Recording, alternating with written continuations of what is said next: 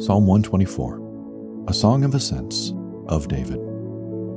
If it had not been the Lord who was on our side, let Israel now say, If it had not been the Lord who was on our side, when people rose up against us, then they would have swallowed us up alive when their anger was kindled against us. Then the flood would have swept us away, the torrent would have gone over us.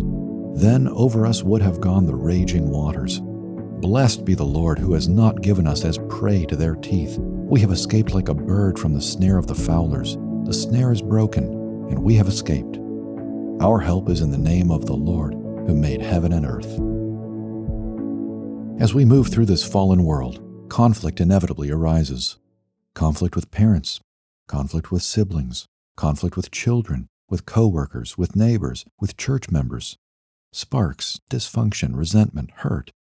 This is normal life in this fallen world. We experience conflict at the invisible level too, and it is no less real.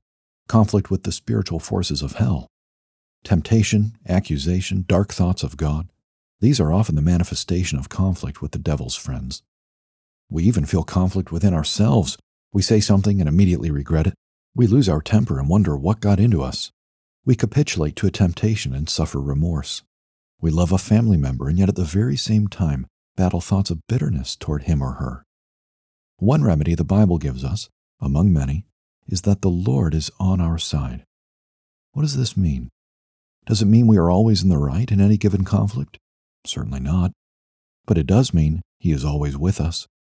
His deepest impulse is to help us, not to scold us. His heart reaches out to us.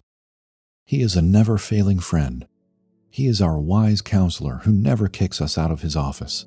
The Father sent his own Son so that amid all our ups and downs in life, we are guaranteed a steady companion who loves us and is for us.